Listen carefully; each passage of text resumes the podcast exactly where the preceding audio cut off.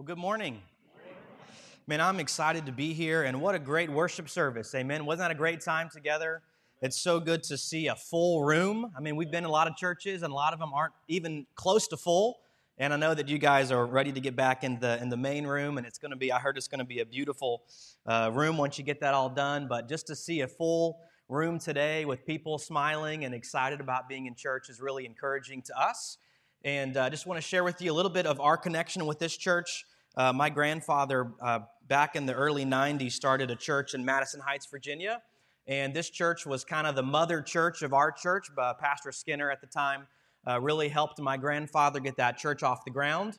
And uh, it was because of my grandfather's investment in my life that I'm now a missionary. So that's kind of credited back all the way here to this church. And then, of course, uh, you know, we went to youth camps together and all these different kind of things over the years. I think I was telling Megan, I think I went to like a like a strongman event one time in this gym. Did we have that a few years ago when I was a teenager? So we've we've done all kinds of things here. And uh, of course, I was in Springfield with uh, with Pastor and Krista when they were in Springfield, and Chris and I actually even worked together for a little while. So uh, we, we definitely kind of have some uh, connections here with you guys. And I uh, just wanted to thank you all. You didn't even know it, but your investment in my grandfather and my home church, uh, that has been an investment in me, has shaped my path and my direction. So uh, for those of you that were here during those uh, during the early 90s, you are part of our story and part of the ministry in Cape Town.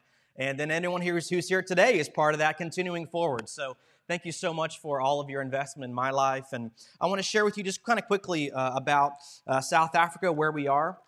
Uh, we're in Cape Town, South Africa, which is the second largest city uh, in South Africa. We've got uh, the, the official number is about four and a half million, but it's really more like six million or, or, or probably even more than that. And uh, we are pretty much right in the heart of the city. It's a very urban ministry. we live in an apartment. We pretty much walk everywhere and uh, we, we, we, you know, everyone in our building that, that we know, our neighbors, our friends, our community, we, we're, we're getting to know people. And uh, we are in a, in a, difficult area of the city. Uh, we've been told there's been about a dozen failed church plants in our section of the city. And there's a lot of different reasons for that. Um, about 30,000 Jews live in our area of the city. And as we all know, they're uh, you know, very against uh, Jesus and what he preaches. And so that's a big part of it we have a lot of people who are just kind of like your modern city dwellers, you know, very anti church. They are past the whole idea of religion. They think that it's outdated and not needed anymore. And so uh, we also have some cultural Christians who were either baptized as a baby in an Anglican church or a Catholic church, and so they're good to go because they were baptized. But of course, no relationship with Jesus or uh, or, or, a church family or anything like that. And so uh, we are there um, right now and we're trying to recruit a team to come and, and actually join us and be part of the long term ministry there. So if you would, please pray for us. Uh, we have a lot of things going. Uh, we actually have one of our Bible studies that we've been doing online since the coronavirus started, and it's, it's tripled in size since we, since we left. So that's been really great. Uh, one of our other online groups totally fell apart during this time. So it's kind of, you know, different, different ways there. But we have uh, several ministry opportunities lined up. Uh, we are returning on the 22nd of this month, so uh, less than two weeks away until we get back. Actually, because of the travel time, we'll be landing in Cape Town uh, two weeks from today. So we can't wait to get back, and we have a few things ready to go when we get there.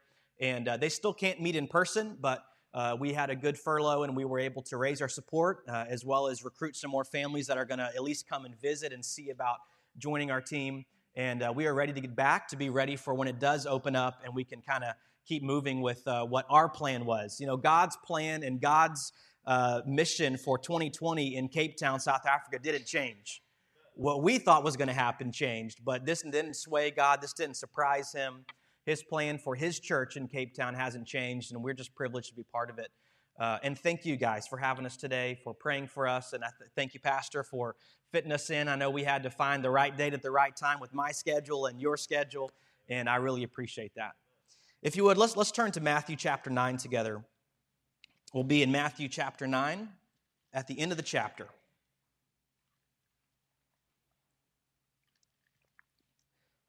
I was told this is holy water that Pastor usually drinks. So I, I heard is the good stuff, right? Is that right?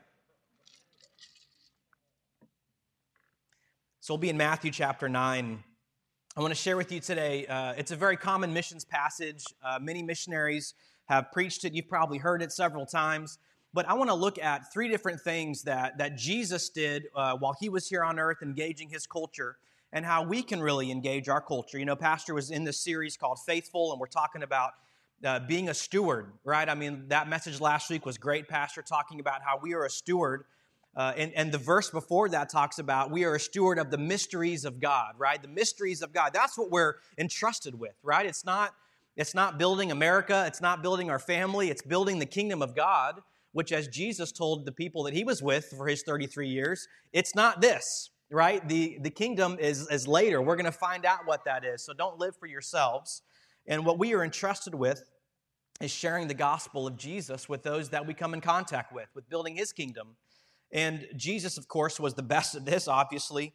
And uh, I want to look at three different things that he did, how he encountered people, how he engaged people, and what we can really learn from that today.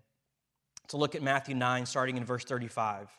It says, And Jesus went about all the cities and villages, teaching in their synagogues and preaching the gospel of the kingdom and healing every sickness and every disease among the people. But when he saw the multitudes, he was moved with compassion on them, because they fainted and were scattered abroad as sheep having no shepherd. Then saith he unto his disciples, The harvest truly is plenteous, but the laborers are few. Pray ye therefore the Lord of the harvest that he will send forth laborers into his harvest. You know, Jesus spent the first 30 years of his life, like a typical uh, Jewish boy would have done, was basically at home, and you would learn the trait of your father for those 30 years, and as, you know, along with all the Jewish customs. And about the age of 30, you would go out and kind of do your own thing. Usually, you would maybe continue the, that you know in the same field that your father was in.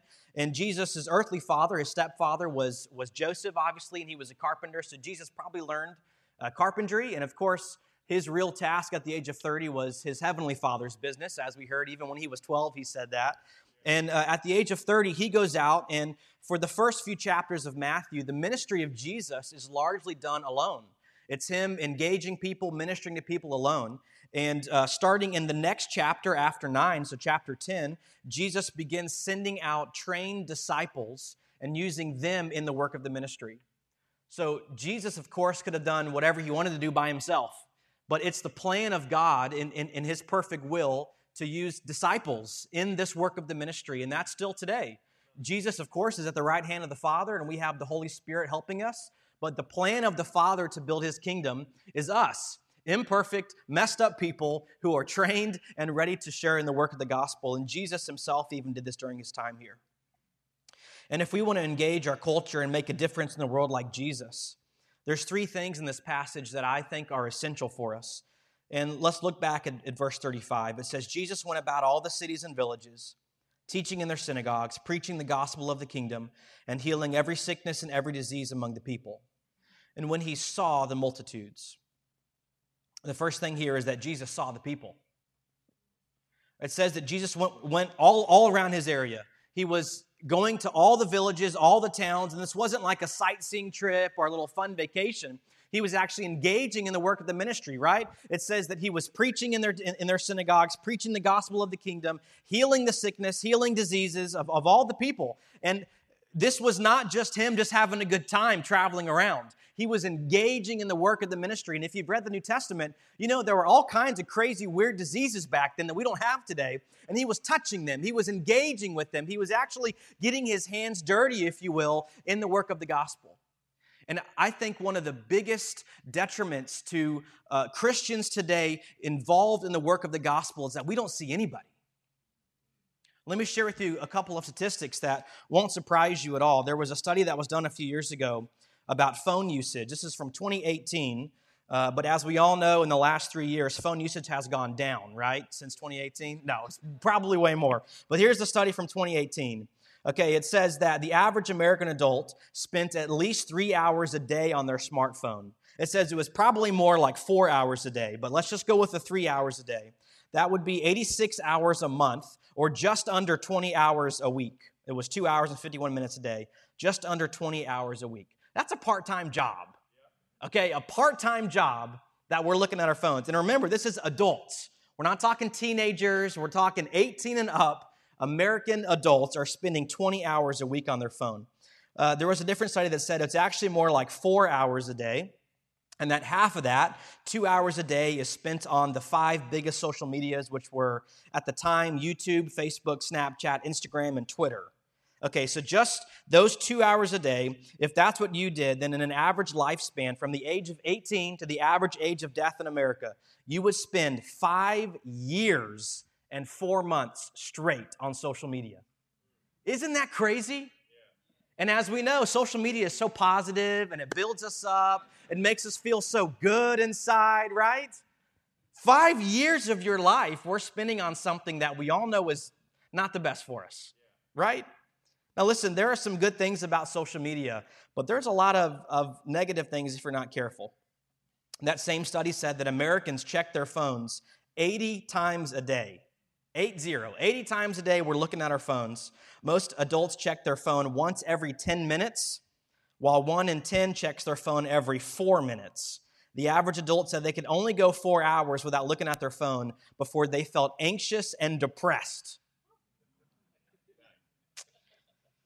These stats don't surprise you, though, right? I mean, I can go on and on. Uh, there was a, a second grade teacher who asked her students to write about an invention that they wish had never been invented. And out of her 21 students, four of them wrote about cell phones.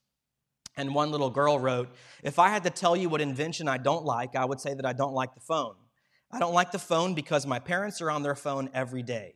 A phone is sometimes a really bad habit. I hate my mom's phone and I wish she never had one. And then she drew a picture of a smartphone with an X over it and a sad face that said, I hate it. Well, that's sad, isn't it? When I read that, I immediately started thinking about my phone usage. Desmond wasn't even born yet, but Kinley was uh, about one. And I remember thinking, the last thing I want is for my child that all they see when they look at me is me looking down at my phone. And there's this really ugly feature on most phones today that you can see how much time you're spending on your phone and what apps you're spending them on and everything. So th- this was two years ago, so I'm better now, okay? But two years ago, I looked at this, and the number one app that I was spending about an hour a day on was a game. But I was really good at it. I mean, really good at it. I was like in a league that was nationally ranked I was really, really good at this game. Really good.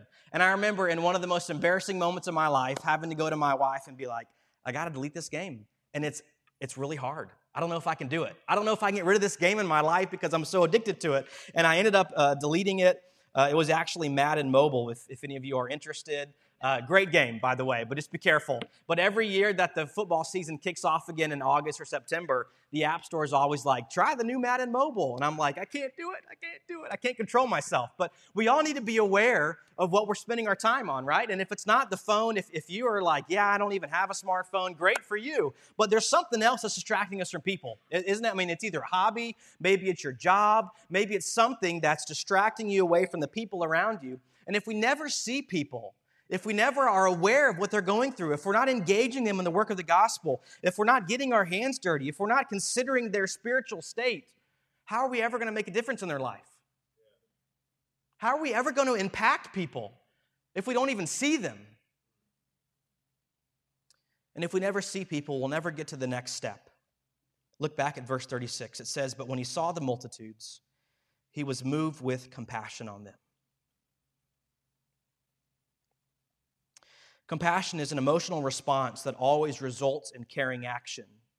The Greek word that's used for move with compassion here is the strongest word for pity in the Greek language. It describes compassion which moves people to the deepest depths of their being. It's actually formed from another Greek word that refers to the bowels. So it was this gut wrenching reaction that Jesus was having here. And what was it? Was it that they were poor? Was it that they were needy? What was it that caused Jesus to have this gut wrenching emotional reaction? Well, it tells us. It says in verse 36 He was moved with compassion on them because they fainted and were scattered abroad as sheep having no shepherd. Another version says confused and helpless. It was their spiritual state that moved him. It was their spiritual state.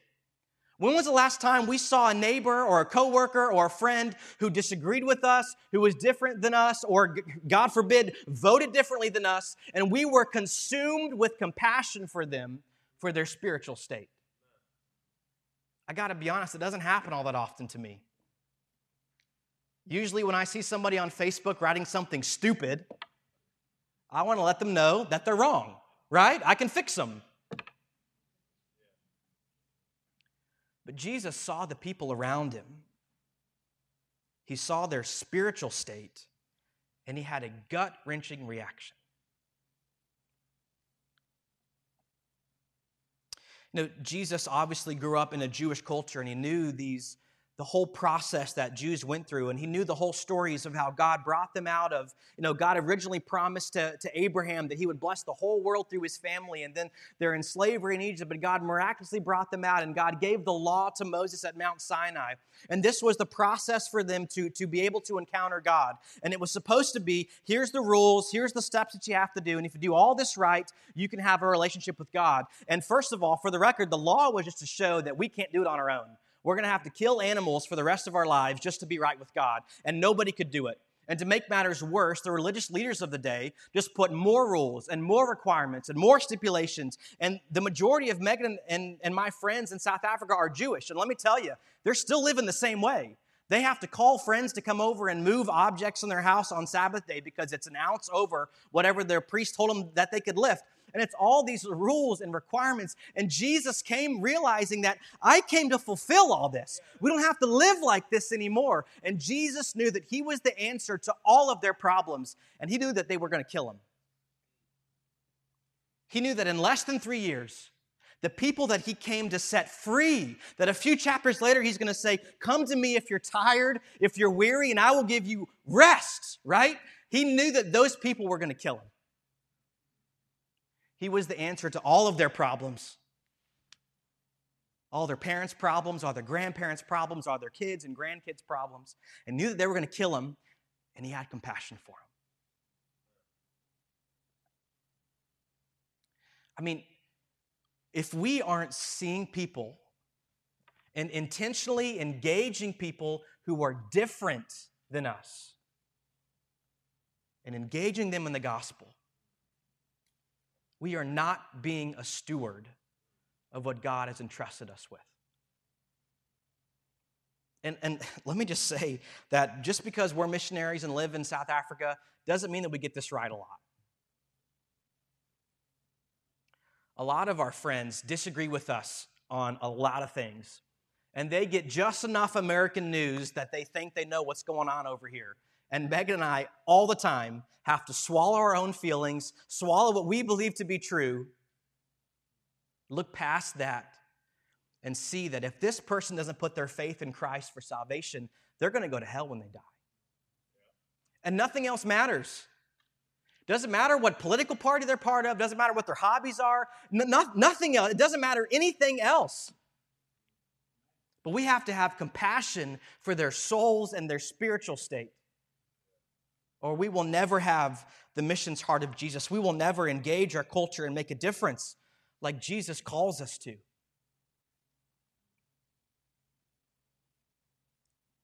The third thing is, uh, it continues in verse 37. It says, Then saith he unto his disciples, The harvest truly is plenteous, but the laborers are few. Pray ye therefore the Lord of the harvest that he will send forth laborers into his harvest. The bottleneck is the workers. Right? It, it's, it's not that, that the work isn't needed anymore. It's not that there isn't that much to do.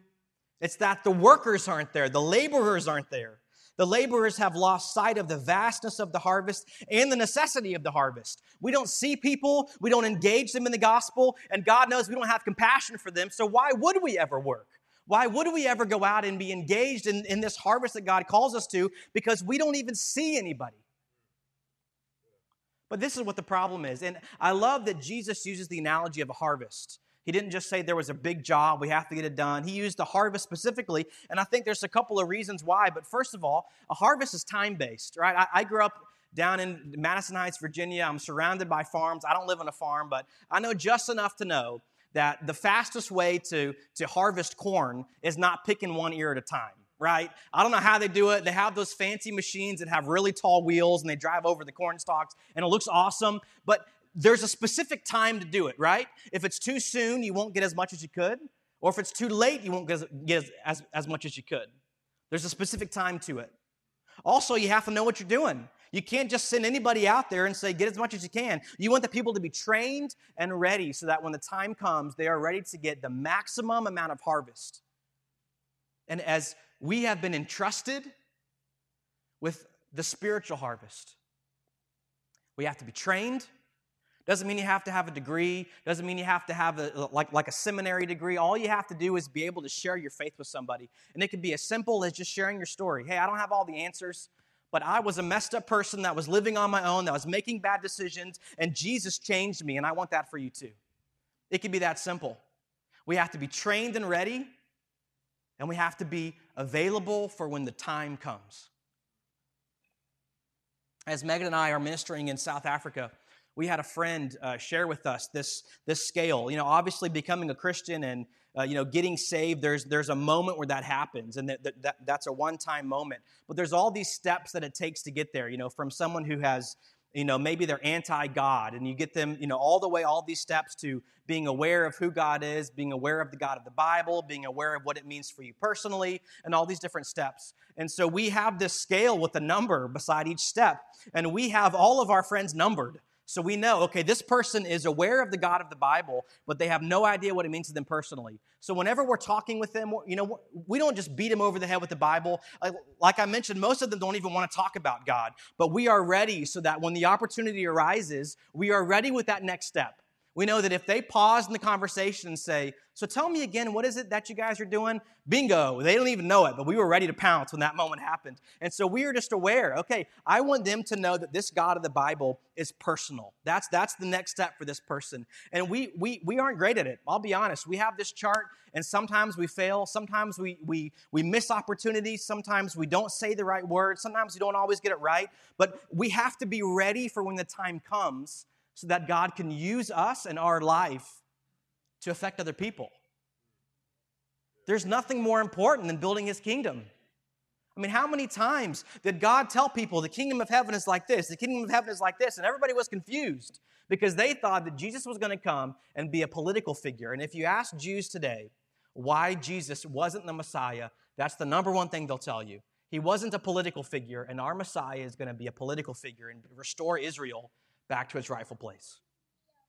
And something that I think is really scary is the amount of people that tie Jesus into America. And if America's not succeeding, where's God? And when, when, when Jesus was in Israel, they were under Roman oppression. And he said, Give them the money that's theirs and we're going to worry about this. And listen, I, I love America. I hate what's happening in our country. I hate pretty much everything that's happening right now.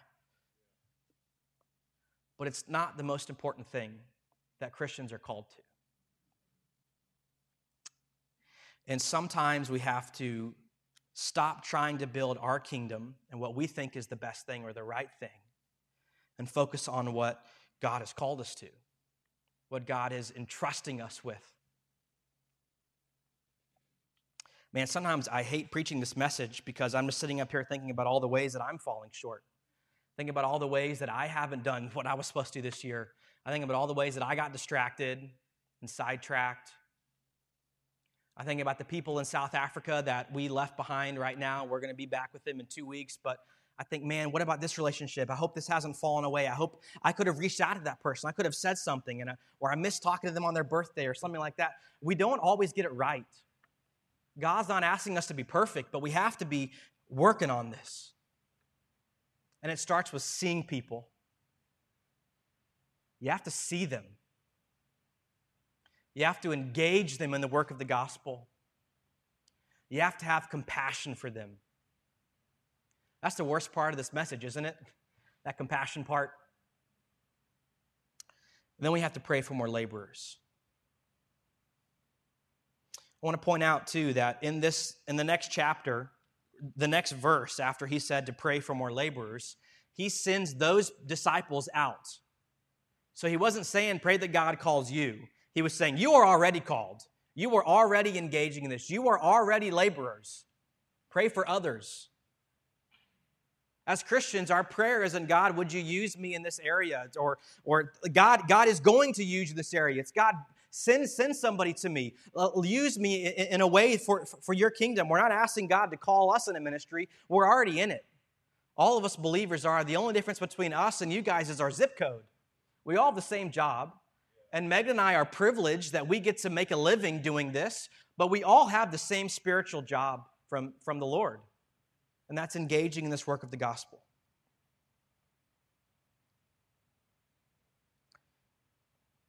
You know, John 3:16, which is, you know, probably the most famous verse in the world, says, For God so loved the world that he gave. Right? The response of love is giving. So if we love our friends, if we love our neighbors, if we love our coworkers, if we love that family member who always comes to those family events and blows the whole thing up with their talk about whatever they talk about that nobody likes, if we love that person like God tells us to, we have to give.